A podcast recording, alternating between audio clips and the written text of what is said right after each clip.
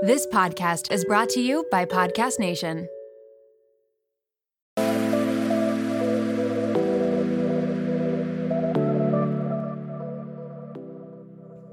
Welcome to Nirvana Sisters, where we discuss all things health and well-being to help you achieve your highest state, your nirvana. Hi, I'm Amy Sherman, a marketing exec with a passion for wellness and beauty. Hi, I'm Katie Chandler, a former fit model that has a passion for health and fitness. We are sisters-in-law who share the same love for well-being, ready to sift through all the self-care noise and bring you a splash of what we think is fun. So let's get started. In this week's episode of Nirvana Sisters, we speak with Jen Silverman. She has a master's in health promotion management with a specialization in nutrition education from American University in Washington, D.C., earning her MS and nutrition education certification. She spent nearly a decade consulting organizations in the public and private sector on their employee wellness programs. She's worked closely with a number of Fortune 500 companies. She's also studied holistic nutrition at the Nutrition School in Manhattan and is licensed by the American Association of Drugless Practitioners. Additionally, Jen has been featured in Fit Mama City, a site tailored to the superwomen who run their households. She has contributed to Shape Magazine, Business Insiders, Reader's Digest, Runner's World, Eat This Not That, Aptiv, and Ladders. She was so amazing to speak to, and we were so excited to talk about all of our wellness questions. Yeah, Jen really was a super fun interview. She has such a scientific background in nutrition. She's just a wealth of knowledge. And, you know, she touched on a lot of things that we could so relate to, and we know you guys will too. So enjoy the episode. Welcome, Nirvana Sisters family, to this week's episode. We are so excited this week. We have holistic nutritionist Jen Silverman. Jen is an expert in nutrition and intuitive eating. She takes a 360 approach to empower her clients to take ownership of their eating choices to enrich their lives. Her high-touch approach, warmth, and relatability set her apart among her peers, and we cannot wait to get into all things nutrition, wellness, and health with her. Hi, Jen. How are you? I'm great. Thank you. How are you? So good. I'm so happy you're here. Hi, Jen. So nice to meet you. You too. Happy to be here. Thanks again. Well, let's start this week with our weekly Nirvana. Amy, why don't you tell us yours? Oh, I'm first. Okay. So my weekly Nirvana was probably yesterday morning, which was a Saturday morning. And I was just kind of a lazy morning, just long week of work, stressful. And so my husband and I sat on the couch for a couple hours and binged watched the new Mark Wahlberg documentary. I think it's on Netflix, Wall Street, it's on HBO, I believe, where he goes through all of his businesses, and he started taping it before COVID. So it was really interesting. So we binged the whole thing. I think it was 6 episodes, but it was just nice to sit on the couch and watch coffee and do nothing for a couple hours and just be quiet and watch a documentary together. So it was really good. Highly recommend, by the way. What about you, nice. Katie? First of all, I want to watch that. That sounds good. Mine also involves the hubs. We had a nice little date night on Friday. We haven't had a date night in, I don't know, maybe a month, which I know is not that long. A lot of couples don't get to have a date night once a month, but it was just really nice to sit down and have some good food and talk. We talked each other's heads off for a few hours, so it was great. Nice. Yeah. What about you, Jen? Mine is, of course, food related too.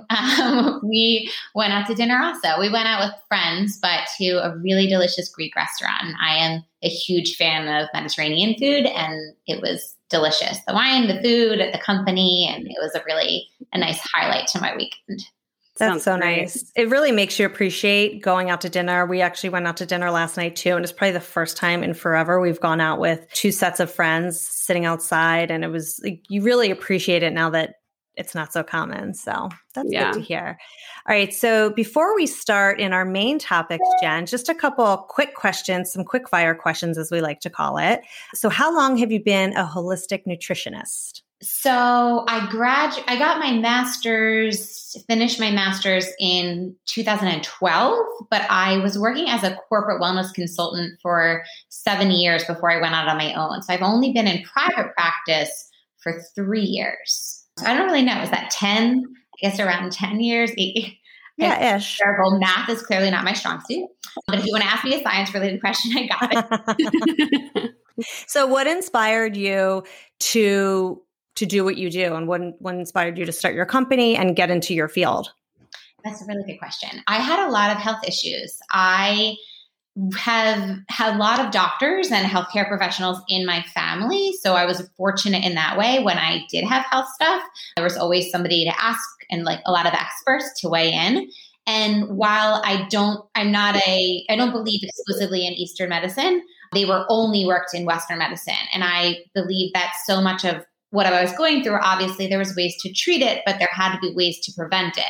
So after, I had mono twice. I had Lyme's disease, Bell's palsy, Petechiae, viral meningitis. Oh my gosh. Ulcer. I was like, this is ridiculous. Like, I'm done taking antibiotics. I want to find out what's going on and I want to fix it. And I specifically went into, I don't know if this is your question, but I'll answer it anyway. I went into holistic nutrition and functional nutrition as opposed to becoming a registered dietitian because I wanted to do prevention versus disease management. And I wanted to get to people before they got there versus somebody coming to me and saying, okay, I have all these ailments, like fix me. That's amazing. Smart. That's the crux of like Western medicine. Everyone's just all about fixing the problem as opposed to preventing the problem. Yeah. Wow. And so much is preventable. And I feel like, you know, it's not fair to say that everything is, but making like really small changes to your lifestyle goes such a long way. And I don't think people always recognize that. They always associate like eating healthy, exercising with only weight related, whether it's weight loss, weight management. And of course it is, it's a great byproduct, but I wish that more people understood the benefits in other areas of our lives aside from just our weight. So in doing all of this deep diving into the work, did you figure out why, I guess when you were younger, you were getting all of these things? Like, I'm sure, did your journey kind of give you more answers? Yes. I think because of the Lyme's is an autoimmune disease that stays with you. It really just weakens your immune system in every way. And I learned that through changing my diet and habits, other wellness habits, like sleep is really important to me. I get made fun of. I would like to say I'm not that old, but I feel like an old lady because I am an early to bed, early to rise type of woman. And I think I have been for longer than most people have, like before I became a mom.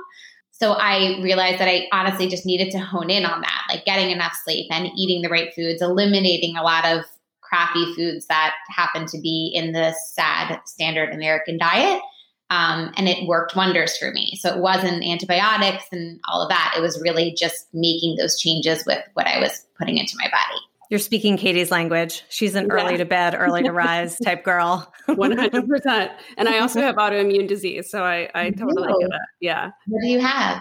I have hypothyroidism and Addison's disease, which I don't know if you're familiar with that one. I have a client who has Addison's. We're working on her having another baby, which is always, you know. Wow.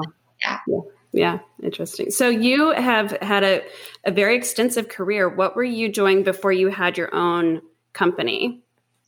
I was working with big companies, like Fortune 500 companies, on their employee wellness and well-being programs. So going in and working directly with their healthcare providers and their insurance providers to design plans and different programming to inspire their employees to take care of themselves. So whether it was revamping their cafeterias and what was offered there, or designing a gym or like an on-site exercise facility so that the employees had a space to go, whether it was on their lunch break or before or after work.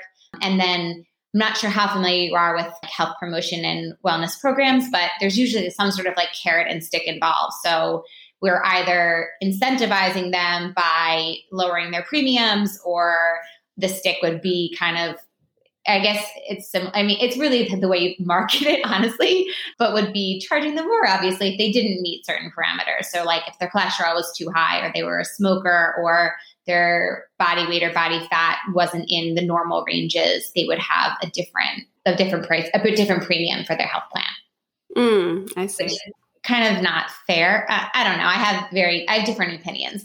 I like what I do now more because I feel like when you work in corporate wellness, not that it can't be effective, But usually the people that already care about themselves and already want to make those changes, they're already there. They're the ones that are excited to see you. And they're like, oh, yes, like this is awesome. And we get to do this. And she's leading a run and we're doing all that. And then the people that you really need to reach, a lot of times, honestly, it's invasive. And they're like, I feel like it's a big brother situation. And they feel like it's not really their company's job to tell them what they can eat or what they can do on their free time. As long as they're getting their work done, why is it? So there's a lot of like politics involved there. And it was hard for me to move the needle there.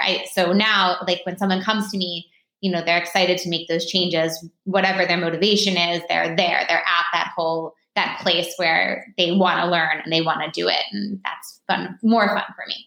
Nice. So I think you kind of already described it a little bit, but the holistic approach versus the traditional approach of nutritionist, what is that the difference between the Western and the Eastern and hitting something, you know, trying to fix the problem before it starts? Yeah, it's just considering the whole person. So it is, you can have a perfect diet, but if you are only getting 5 hours of sleep or you're not exercising, because I don't know if this is a term I'm allowed to say on a podcast, but like skinny fat, for example, or like somebody who look healthy outwardly, but they aren't necessarily like going to have that longevity or feel as good as somebody who actually takes care of themselves. So it's taking all of those into consideration. So mental health, like stress management, enough sleep, hydration, movement, versus just saying like, okay, you should have 1,200 calories a day, stop eating at 7 p.m.,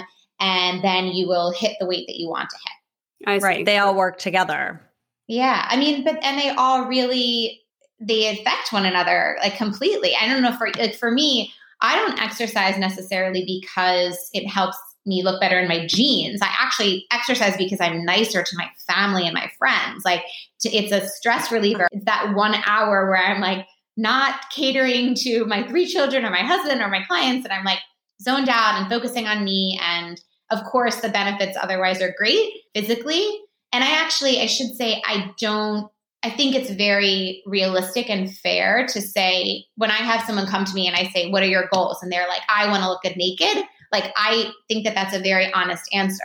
So I don't only like to work with people who are like, I want to feel really good. Like unfortunately, that's not always going to be the motivation, but.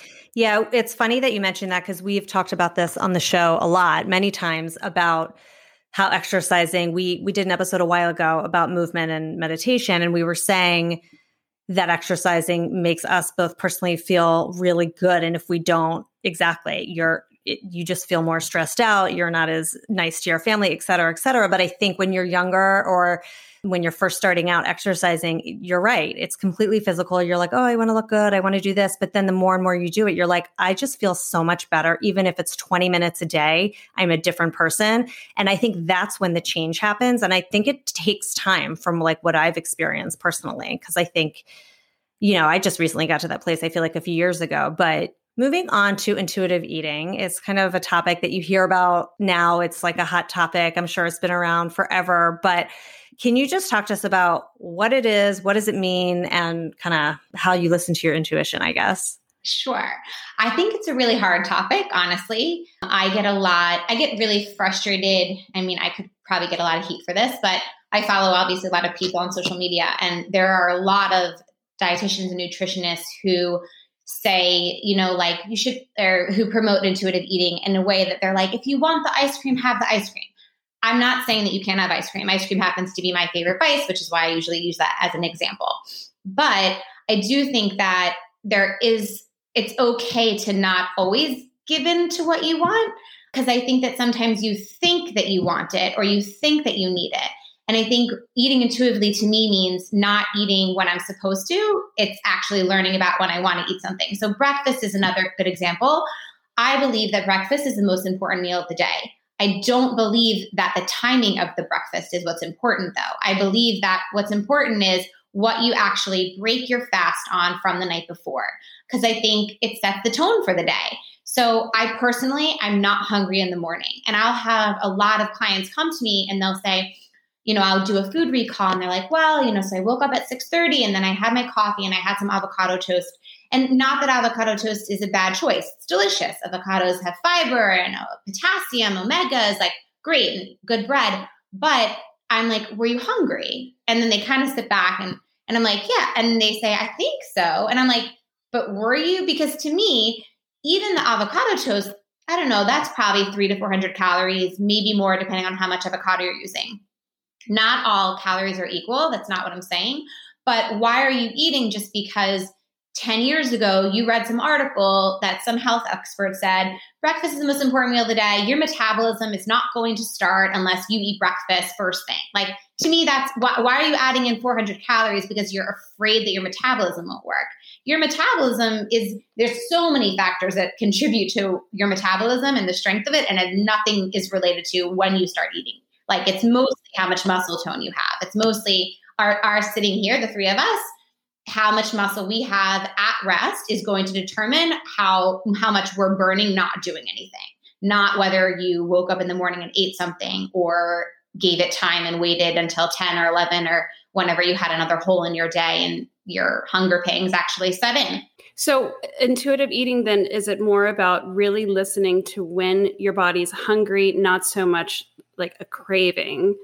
Is that, would you, because I've gone in and out of intuitive eating. I feel like it works for me. And then maybe it's like my time of the month and the cravings take over. And then intuitively, I'm like, well, I want a chocolate chip cookie. That makes sense. That totally makes sense. But so that it does, I think, or it is, I think it's more that I always use examples because I feel like it's the best way to explain. I'll have someone say to me, after dinner, I always have something sweet.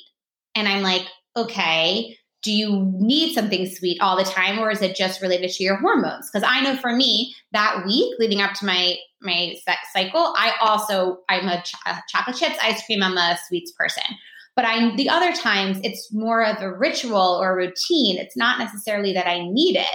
And I'll say to them, like, well, why do you have it? They're like, well, I have to end on something sweet. And I'm like, okay. And I love to use the example of if my clients are married or in a relationship, it makes it easier.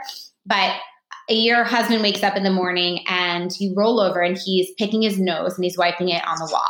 And you're like, oh, why are you doing that? And he's like, well, it's just like what I do.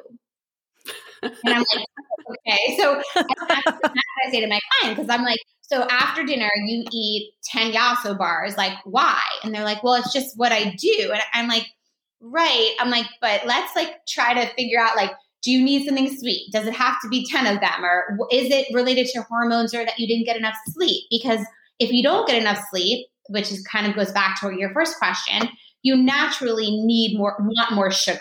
Our bodies are smart, right? So the first thing that gives us energy is sugar. So they know, okay, that's what I'm going to crave because that's what's going to help me get out of this afternoon rut or whatever is going on with me. So yeah. So to me, I guess intuitive eating means one, not eating just because it's a predetermined time that somebody says this is when you should eat. Two, it's listening to hunger cues versus just doing something, again, kind of like because you're used to it or because you got into that routine of it versus needing it, which hormonally you would need it around your cycle versus other times. Yeah, it's delicious, but I don't know, there's other ways to use your time versus out of boredom or... Do you believe that the body, in regards to intuitive eating, like sometimes I'm craving something super healthy. Actually, frequently I'm craving like kale or oranges. And I always wonder, and I've heard that's because I'm craving the nutrients within those plants. And is that a real thing? I believe it's true for sure. I mean, think about even like pregnancy. I think that women eat the most intuitively when they're pregnant. Mm-hmm. I didn't eat red meat for about 6 years. And then I got pregnant with my first son. And all of a sudden, all I wanted was red meat. And I don't have a background in like fertility, like nutrition and fertility. So I remember I went to my doctor and I've done a lot of research now and learned a lot about it, but technically I have no like specialization in that if I'm, being completely transparent. But I went to my OB and I said, what's going on? All I want is a burger. She's like, your body needs the iron. And ever since then, I was like, she's right. And now I think about that as well. Like whenever you definitely 100%. It's funny that you say that because I used to, not as much anymore, but I remember thinking that same thing around my cycle. Sometimes I crave steak and I don't eat that much meat either. It's like here and there, but right before my cycle, sometimes I'm like, I just need steak. And it's because I need the iron. And my doctor said the same thing. She's like, yeah, have it because your body is wanting that iron. Yeah. So it's so interesting. And really, our bodies are really smart. Let's talk about the importance of eating whole foods. And we talked to that a little bit, but just, you know, the idea of processed foods and causing inflammation, which you hear about all the time, and just how do you tailor a diet for someone when you know they need to be eating more whole foods? So I should ask you first, I'm going to answer your question with a question. Do you know what inflammation is? Because I think that it's a buzzword that a lot of people don't always know what it means. I probably cannot answer it. I'm sure Katie would answer it. I mean, I just know just generally there's inflammation in the body and you need to be eating foods that lower the inflammation, and inflammation isn't good for various reasons, but Katie is much more well-versed than me. That's not necessarily true, but thank you. From what I think, it has to do with like your body holding water and your lymphatic system kind of not draining properly. And that's about all I know. I can literally see when I am inflamed from maybe too much wine or too many sweets or, you know, like the wrong. I get it from mine too. I'm going to break it down quickly. Well, simply.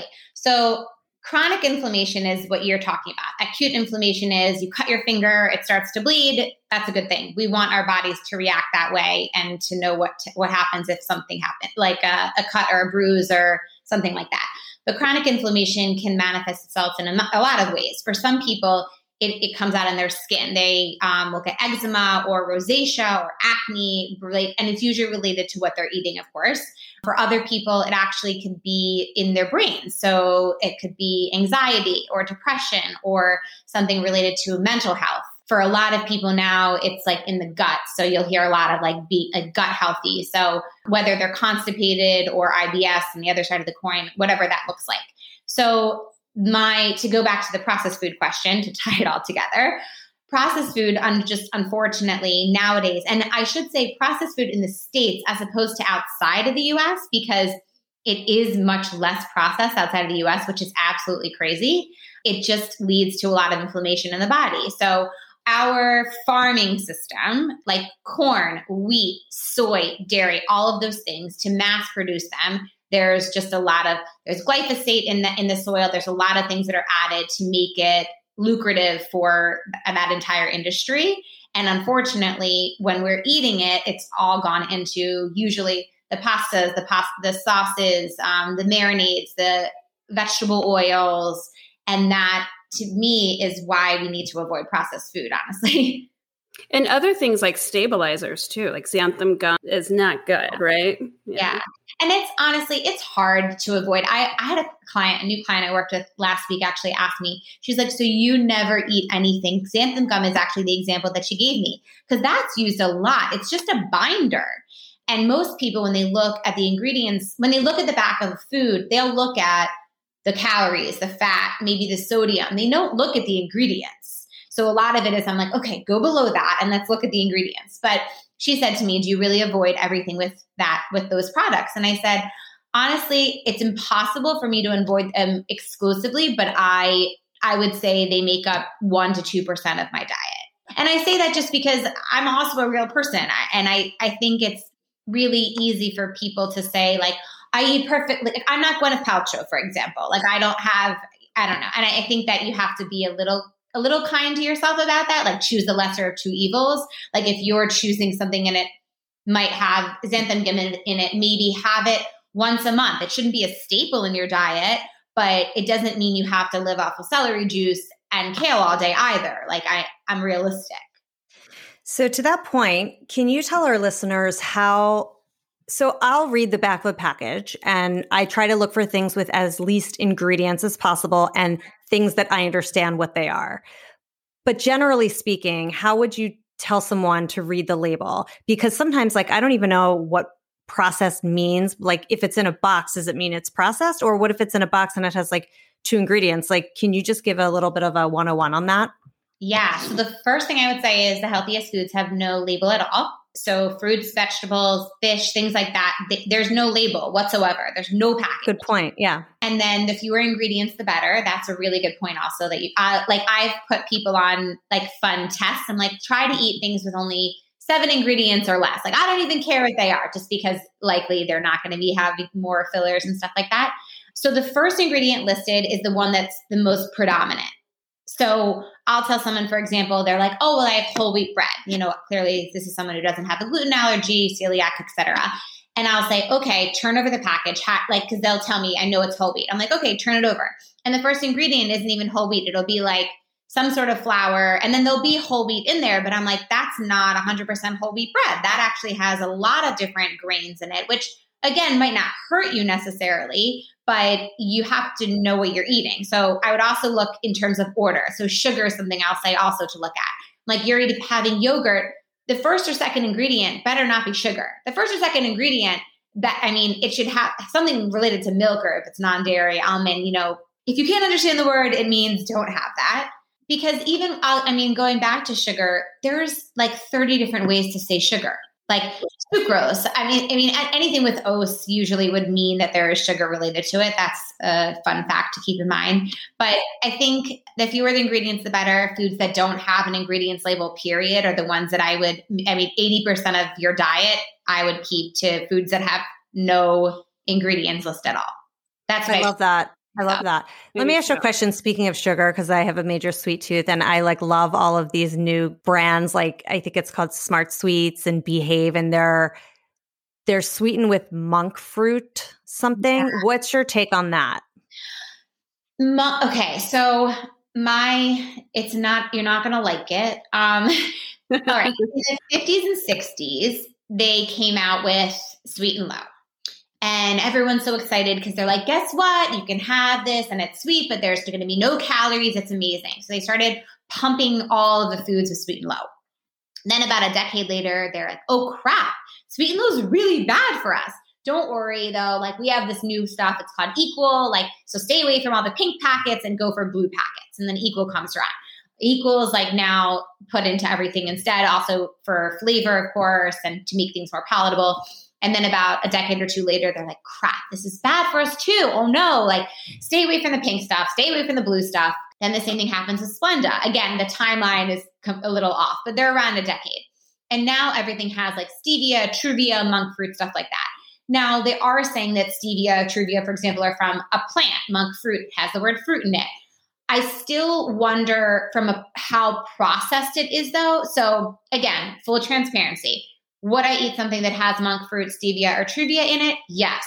Do I eat them regularly? No. I hate the idea, and I hate the strong word. That's not fair. But I would tell you, if you were my client, Amy, you still don't need to be eating something sweet every single day. One, because psychologically you're telling yourself you're probably eating more than you would because you're like, oh, well, it's monk fruit. Like it's fine for me. There's fewer calories and there's less sugar and like it's fine. So you're eating the whole bag versus like 10 of them. Which portions always happens because you tell yourself it's okay. And there's like a psychological component related there. But the other thing is like, I just wait for the other shoe to drop. Like I wait for in 2025 or 2030, I don't know what year that is, where they say, oh wait, there's like monk fruit actually can be dangerous. Here are some things that it can do to you that aren't good. So I would be lying to you if I told you that I don't ever eat products that have those in them, but they are not staples in my diet. Yeah, that's really good to think about. It's almost like eat those candies, like maybe before your cycle when you're feeling like you have to have something sweet because it's the lesser of two evils to your point, but you don't know what's in it. And it is crazy how they market it, right? Because even, you know, we're somewhat savvy, I would say. And even when you read the label, you're like, oh, I mean, I think for years, Sweet and Low and all of those things, you like know they have chemicals in this, but you read this and you're like, oh, monk fruit, it sounds like It doesn't have chemicals, but you're right. Who knows? Yeah. And I mean, that's kind of the issue with the science of nutrition in general. It's a really young science, like compared to other sciences. So they are always finding out new stuff. Like you always kind of have to be on top of the research because monk fruit hasn't been pumped into every product for that long. Like I would say 2 years, maybe 3 at most. So I would just be thoughtful, be mindful about how much of it you're having because I would hate for, you know, in a few years down the line for them to say like, oh crap, that's really not so good either. Well, that leads me into our next question, because kind of tying back to inflammation and everything, there's also whole foods that are considered inflammatory, right? Yeah, that's depending on who you are. Yes. Okay. You mean like lectins or nightshade, stuff like that? Yeah. It leads me into your thoughts on like specific diets, because I did after I had my second child, I couldn't lose my baby weight to save my life. And then I did keto, and keto was like, you know, remove all of these inflammatory foods and take out all the processed food and take out all the carbs. And I did kind of a modified keto where I was actually a little bit lower fat and higher in lean protein, and it worked. You did more paleo then? I guess probably. Yeah. And actually I do paleo, now more than anything. But what are your thoughts on low carb, keto, low fat? Like there's all these different fad diets that people are trying constantly. So my first thought is when I get the question, what is the best diet? I will tell you the one that you can stick to, because all of those will work for you as long as you're on them. And then when you're off of them is kind of when you get back to square one, which is why I would say you have to make a lifestyle change. There can't be like a start and an end date.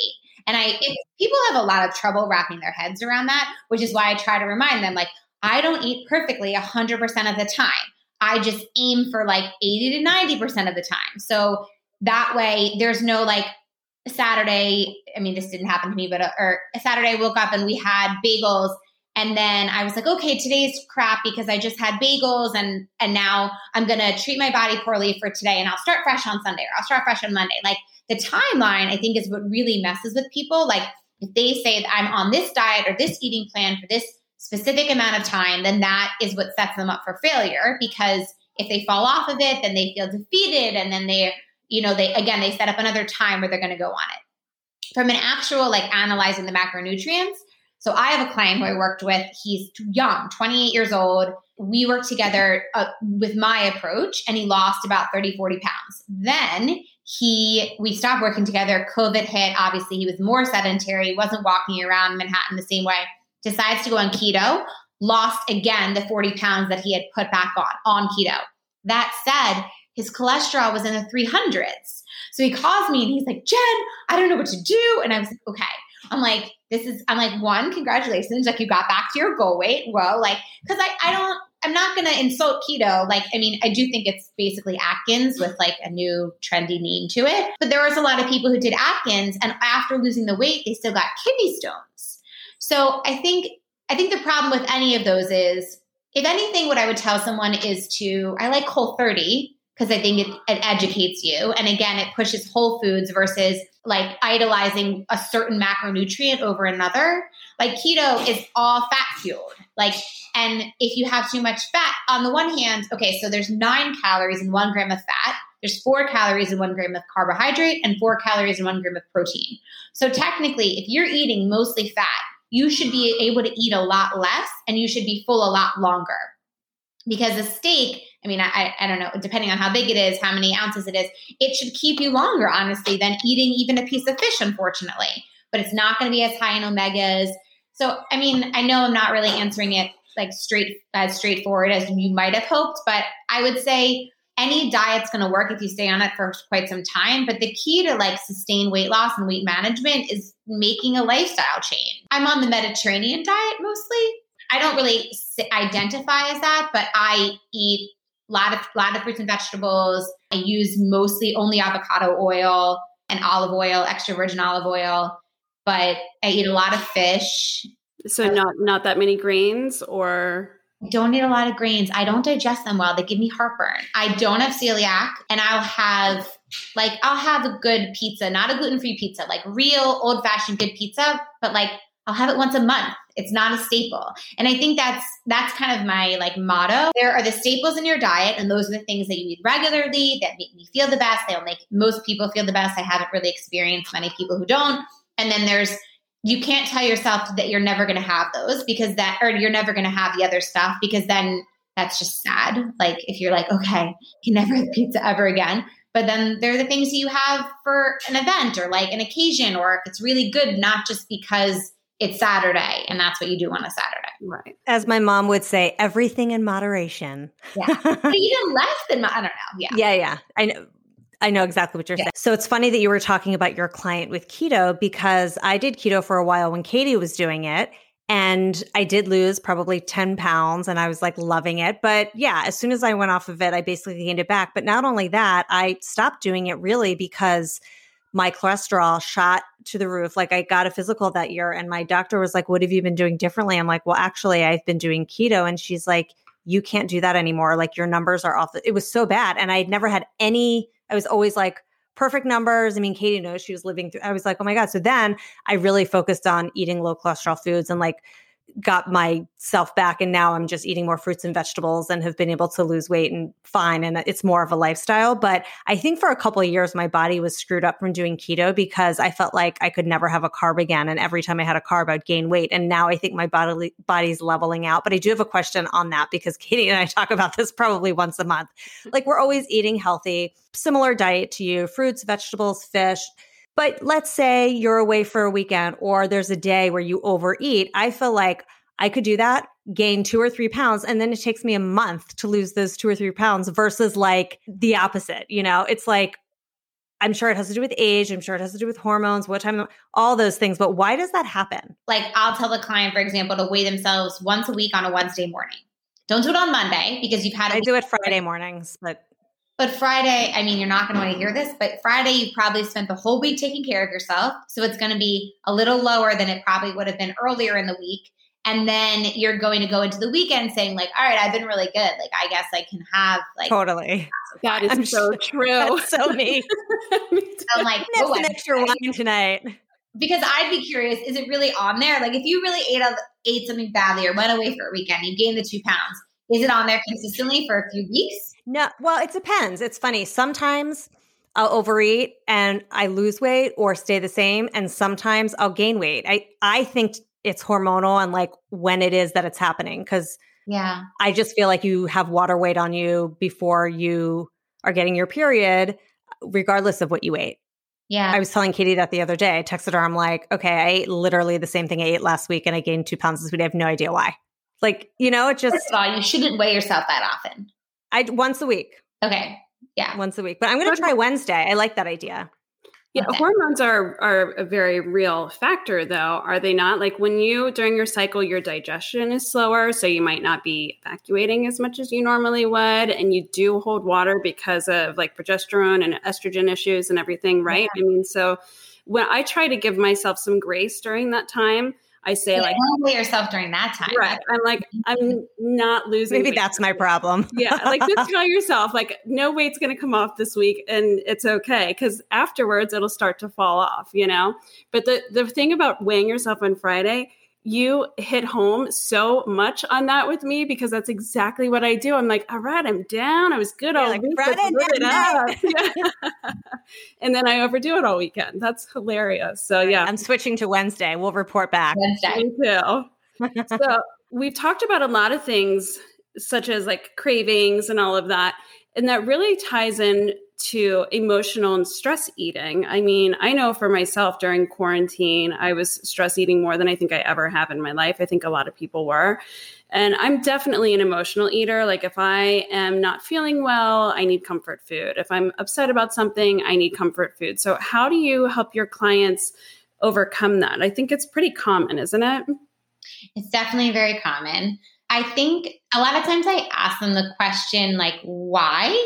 I don't know if that sounds, I don't mean to oversimplify it, but why does the eating that, whatever the comfort food looks like, why is that your outlet? Why is that what makes you feel better? Like, why is that if you had a stressful day at work or you got in a fight with your best friend or your husband or whatever that looks like, or you're overwhelmed and anxious because there's a pandemic, why does an Oreo, I'm using that as an example, why is that what you need to turn to? Because I think a lot of times, again, there's like it's like a mental, I'll give you an example. If I work with a man versus working with a woman, it's insane to see how much easier it is for a man to lose weight.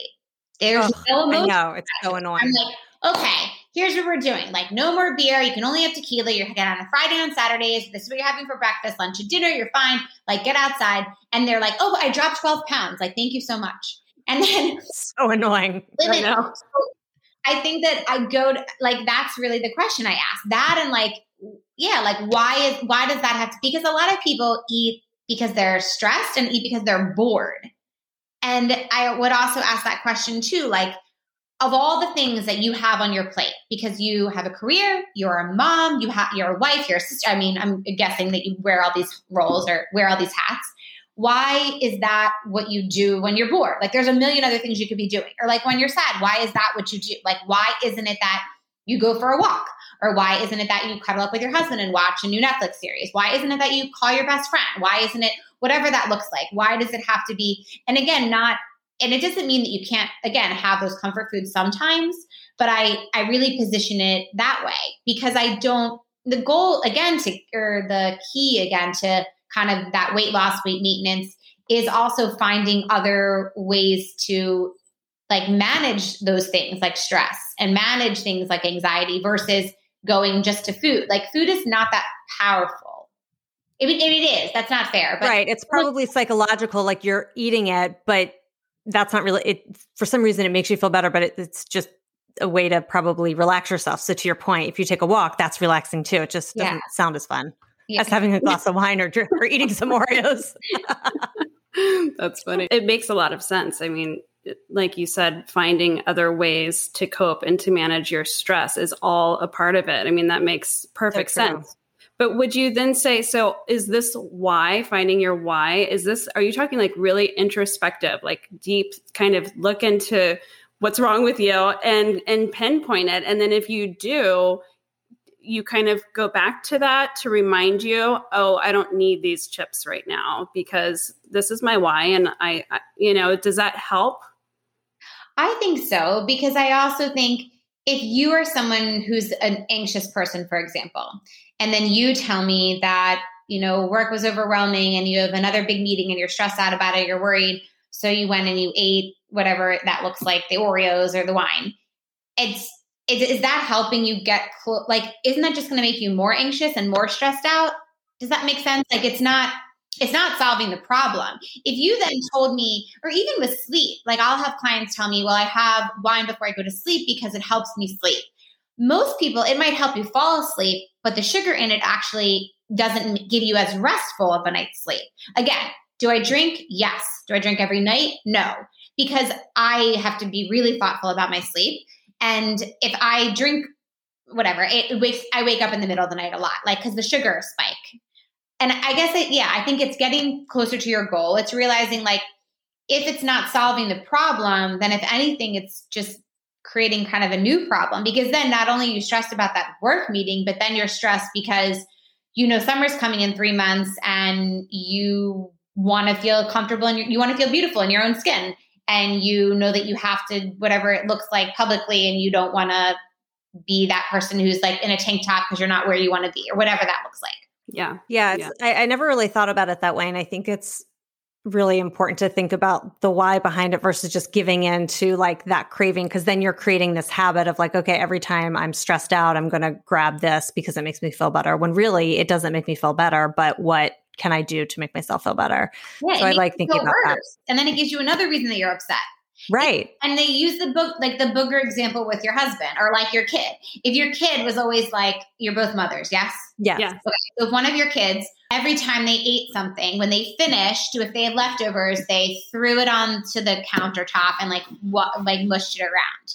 And you're like, why do you do that? And they're like, well, that's just what I do when I'm done. It's like how I tell you when I'm done. Like, no, you wouldn't be okay with it. Like, you would teach them like another way to figure, like whatever their way of telling you that they're finished with their meal is, it does not have to be mushing the spaghetti around on the countertop. Like, it's going to look like something else. So again, if you have a day where you have the glass of wine or you have the Oreo, it's not going to kill you, but it shouldn't be the outlet. It shouldn't be the only thing that helps you cope or the only thing that helps you feel better when something's going on. And I think that the sooner, I mean, I don't mean to be harsh, but the sooner we tell ourselves like there are other ways to handle this and that's not going to help me get closer to my goal, the better off we are. Yeah, you're so right. Yeah.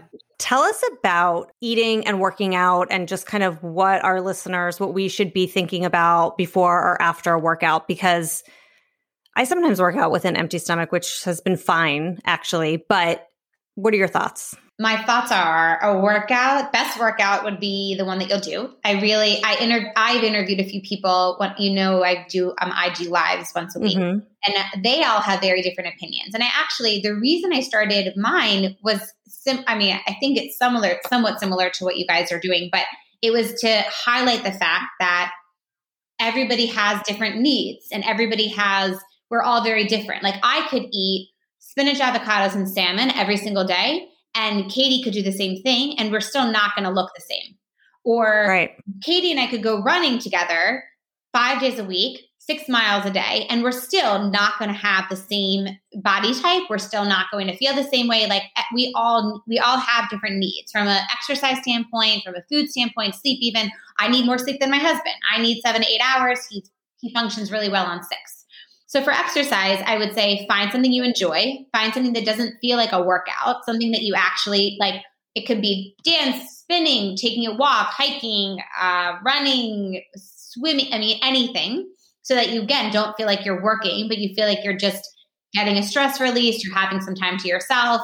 And for that really does look different for a lot of people. I personally love high intensity workouts, but my sister-in-laws, both of them who are equally health conscious, fit, beautiful, et cetera, and healthy, I should say more than just health conscious. They're both very healthy, hate that stuff. One of them only does Pilates. The other one does Pilates and yoga.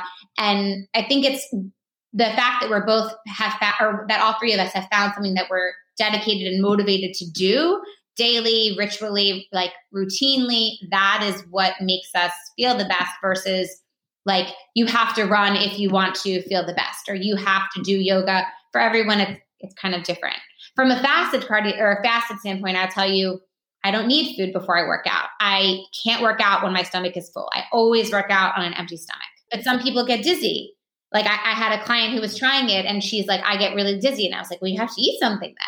How much is there behind, like, I've been reading a lot about, if I want to gain muscle mass, I have to eat XYZ amount of carbs and protein after my workout, or if I'm trying to lose fat, you fast before your exercise. So is there so much science behind that it's a one size fits all, you can do this and apply this and it will do that? Or is it to your point that you just said, like, that's not necessarily going to work for every person? I think that genetics play a really big role in that stuff. Like even my mother, for example, who is naturally smaller than I am, she still has a lot of muscle tone. And I don't lift weights at all. I only do stuff with my body weight, and I have like guns. Like and I actually don't love them that much. I kind of wish they were a little more long and lean. But if I moved on to like Pilates and yoga, I wouldn't have long and lean. I would just probably be more stressed out. And yeah, I really think it's a very personal thing. And I think that that's kind of it's not an issue, but we'll go on and look at whether it's a celebrity or an influencer or somebody whose body or lifestyle we admire. And we think if we do that, then we'll have it. And we're all just really different. Yeah. Comparison is not a good thing, right? And yeah. It's funny. We talked about intuitive eating in the beginning, and we talked about an episode earlier, which we didn't call it this, but it just struck me, intuitive movement, because Katie and I were talking about how I love to spin. I love to run. I like to do yoga and Pilates, and just based on how I feel that day is what I do. Whereas Katie pretty much does yoga and Pilates every day, right? And once in a while, you'll probably do something more intense, but you prefer those. So it's interesting because you're right. The best workout is the workout that you do. Yeah. I love that. So tell us about your Instagram lives, because I see you online all the time doing all these fun interviews, and I want to hear the type of people you're interviewing and when you do them. Sure. I love people. Like, I love learning about people. I feel like, especially in my industry, because I believe that everyone is so different and what works for one person doesn't work for another, I'm always interested in hearing, like, what do they do that helps them, whether it's kick ass at life or in their career. So I started by interviewing people who I like, high performers who just somehow, I don't know how they did it all. And I was so amazed by them. And it also motivates me, like listening to people. So I kind of started there. Then I pivoted more towards interviewing people about what they eat and how much they move, because I wanted to highlight, again, what would work for you wouldn't work for someone else. And you shouldn't necessarily have celery juice every morning because your best friend did it and lost 5 pounds. Although I do like celery juice. So I do them usually on Thursdays at noon. And I kind of, I probably should hone in on more of what I'm focusing on, but it's more just learning about people and what they do to kind of feel their best, because I love that stuff. It's fun. You should have a podcast. That's kind of the same thing that we're doing. Are you inviting me to join the Nirvana Sisters? Honorary. You can be our honorary Nirvana Sister. You could be a special guest and help us host. Yeah. We'd love it. Okay, so we're going to move into our wrap session. But before we do, how can our listeners contact you if they're like, hey, I really loved listening to everything she said and I want to work with her? How do they reach out to you? Email me or reach out to me on Instagram. So either just jen@jensilvermannutrition.com or my handle, which is jensilvermannutrition.com. Super literal. And what's your website? Same thing? Nutrition.com. Okay, easy. I like the branding. With an HTTPS before. Okay, so getting into our wrap session. So what is your favorite wellness or beauty hack? I drink a ton of water, and I believe that people don't realize how beneficial water is for your skin, for your energy, for fighting off sometimes what you think are hunger cues, but you're really just dehydrated. So I guess water. That's a big one. What you just said about fighting off that hunger cue when you're actually having Addison's disease. I'm frequently dehydrated. So learning that was like a big learning curve for me, but it's so true. A lot of times people think they're hungry. And in fact, you really just need to go have some water. Yeah. I think I'll give you my hack for hangovers. When I drink the following morning, instead of going for something, everyone's like, you need greasy to suck it up. Like, no, that's ridiculous. You know what you need? Like an emergency packet or something with electrolytes. I pour it into water and chug it because it gives me the electrolytes, the B vitamins. And that to me is, because I'm dehydrated, it's the perfect cure. Yeah, it doesn't instantly make me feel like running, but it makes me feel more human. It helps. Yeah, that's a good hack. So the next one is our 5-minute flow. You just got out of the shower and dried off and Uber alerted you they're 5 minutes away. What's your quick beauty routine? Like, what are you going to do to get out the door, grab your holy grails? What are you doing to get there? Okay. I'm obsessed with lotion. I have really dry skin and I put it on my body head to toe, like at least twice a day. So I'm lathering up my entire body with lotion head to toe. Mascara. I used to sleep in mascara, and it's the cheap kind, the Maybelline one. It's like yellow with purple writing, or the one with the green top. Never a fancy one. I've tried the fancy ones. They don't work as well. So a lot of lotion, a lot of mascara. I'm brushing my teeth. I might be drinking a coffee before brushing my teeth. Oh, I'm a tongue scraper. I have a metal tongue scraper. I love that I'm showing you the motion, guys. I'm showing you. I have a metal tongue scraper that I use every morning, every night, sometimes in the middle of the day, to get the toxins off of my tongue also, to not only remove cravings, but just because there's a lot of like crap built up in our mouths. I don't know that I'm not a dentist, but I studied or did a lot of reading about Ayurveda, and that's a huge thing, like the tongue scraping and then also like brushing on your body to brush off stuff. I don't do the brushing as much, but the tongue scraping I would definitely do too. How do you maintain your daily nirvana? Especially with 3 kids. Other than water and coffee. I love coffee. Water and coffee. Yeah. I prioritize my sleep. I really do. I need sleep, and I know that about myself, and I know that it affects me in every way. So I get a good night's sleep. Nice. Very smart. Sleep does so much, right? Especially with Addison's, with the Lyme's, sleep is so important. Crucial. Yeah. Crucial. All right. So that was fun. Amy, I want to hear your product review. You said I was going to like it. Jen, do you want to stick around for it? Yeah, of course. Great. Okay. So I'm actually pivoting what I'm doing. So I'm going to do a review on something that I like, but I want Jen's opinion on it now that we've had this discussion, because my review is a food review, which I never do food reviews, Jen. I usually do a product or like something, related to like beauty or wellness. But since you were on, I chose one of my newest favorite snacks that Katie and I recently both discovered separately and both love. So usually around 4 o'clock, I get a craving, or especially when it's my cycle and I'm like, I need something salty. Salty. Yeah. Okay. And so there's these cheese balls called Pipcorn, P-I-P-C-O-R-N, and they're heirloom cheese balls. And they taste like the old school cheese balls, but apparently they're healthier for you. I have a picture. Well, I don't know if you can see that. What are they made from? Well, I'm going to read you the ingredients because now I don't know if they're actually – I don't know if you can see this. Have you seen these before, Jen? No, and I'm embarrassed. So it was funny because I had them recently and Katie had them when we both like – I think Katie sent me a picture. And I'm like, oh, did I tell you about those? She was like, no, I just found them in the store. They're amazing. So we both like them, of course, because you can have 114 pieces per serving. Not that you even eat that many, but they're tiny. So you can kind of like eat a lot in a serving. I mean, I don't know if I eat 114, but just the idea that you can have 114 and that's a serving kind of makes it feel good. So as we were talking and you're talking about the ingredients, I'm like, let me look up the ingredients. So I'll tell you what's in it and you tell us what you think. Okay. So the serving size, like I said, is 114 pieces. It's 140 calories per serving. There's 4.5 servings a container. What is like? Is there a lot of sodium, protein? Let's look. 8 grams of fat per serving, 240 milligrams of sodium. That's low. 16 carbs. Low. 1 fiber, 1 sugar, 3 protein. Okay. That's terrible, right? Okay. So here's the ingredients. The first ingredient is heirloom corn. Second ingredient, sunflower oil. It's just like, it's going downhill. Third one, organic whey. Interesting. Oh, there's whey. Like, interesting. Fourth ingredient, organic cheddar cheese. And then it says in parentheses, organic milk, cultures, salt, and enzymes. Fifth ingredient, organic non-fat milk powder. Then the rest is sea salt, organic buttermilk powder, organic paprika, and lactic acid. And they're also baked. They're baked. It says the first better for you cheese balls with a crunchy texture and delicious taste you love without the crappy ingredients. It's literally what it says on their website.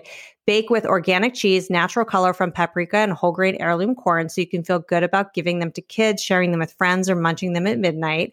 Made with heirloom corn that's been grown sustainably by our family farmers for generations for unrivaled nutrition, taste, and texture, and gluten-free, non-GMO, and made without artificial colors or flavors. So I read that and I was like, all right, that sounds pretty good. But based on the ingredients. I imagine using them as a garnish in like a salad or a soup. I don't know. Ooh. I'm very into garnishing. Ooh, I like that idea rather than just like grabbing from the bag, which is what I do. Yeah. Yeah. Okay. I don't think they're bad. The only thing I would say is some people, Katie asked me a while ago, but earlier on, about like white potatoes being inflammatory, for example. So like lectins, which are proteins found in vegetables, or nightshades, which are eggplant, tomato, pepper, white potatoes. Some people have a reaction to them. Vegetable oil being one of them. Is it canola oil? No. Canola oil is crap. Don't eat something with canola oil. But it does have sunflower oil. So a lot of healthier products now will move to like sunflower or safflower oil, which is fine, but it's not as good as like an avocado oil or extra virgin or regular just olive oil. This is a really fun game. I like this. And now I just thought of a new episode of like, okay, we're going to have you back and we're going to have like 10 foods and it's going to be a game like, is it approved or is it not? But yeah I love it. Yeah. It's really fun. So anyway, I bought them at Whole Foods. I just randomly found them in the aisle and I was like, ooh, these look yummy. And then I looked at the back and I'm like, these don't seem terrible. And then it's like 114 pieces. I'm like, but I like the idea of putting in a salad. So then you get that crunch and it's only a few. Katie, where did you find them by you? At just regular grocery? I found them at at Kroger's, which is like, a big grocery. Of course we know Kroger's. Yeah. Yeah. So that's my review. Highly recommend. And they're yummy and salty, which I love. Yeah. And they're Jen Silverman approved. That used to be a hashtag, by the way. So I love that you just brought that back. Okay, nice. we're bringing it back for you. There's a joke at a studio that I used to work out at. Every time they ate something, is this approved? And I was like, yeah. I love it. I love it. All right. Well, let's close up with our mantra. I have one that, I don't 100% know if I would say that it's a mantra. Maybe it's more of a motto, but I thought I've been saving it for this episode because... Well, I'll say it first and then I'll explain why. It is self-care is taking your power back. And I wanted to say that because if we have any listeners out there that are maybe gun shy to start taking care of themselves, or, you know, they're just afraid to start something, put themselves first, this is a good thing to tell yourself, because we all go through times in life where maybe like we're not feeling well mentally or physically, or we feel out of control with our diet. We're gaining weight when we don't want to. We're losing weight when we don't want to. When you actually take the time to care for yourself, you gain so much power. And I think that's really powerful. And I want our listener to just think about that and take it with them. I love that. You just gave me the chills. That's a really good motto / mantra. So thank you, Katie. And thank you so much, Jen, for being on the show. I learned Jen, so much. And this was amazing. So we really appreciate it. Thank you. Thanks for listening to Nirvana Sisters. For more information on this episode, check out the show notes. Please subscribe and leave us a review. Also, find us on Instagram at Nirvana Sisters. If you loved what you just listened to or know someone that would, please share it and tag us. Tune in next week for a fresh new episode of Nirvana Sisters. We'll continue to watch out for all things wellness so you don't have to. Bye.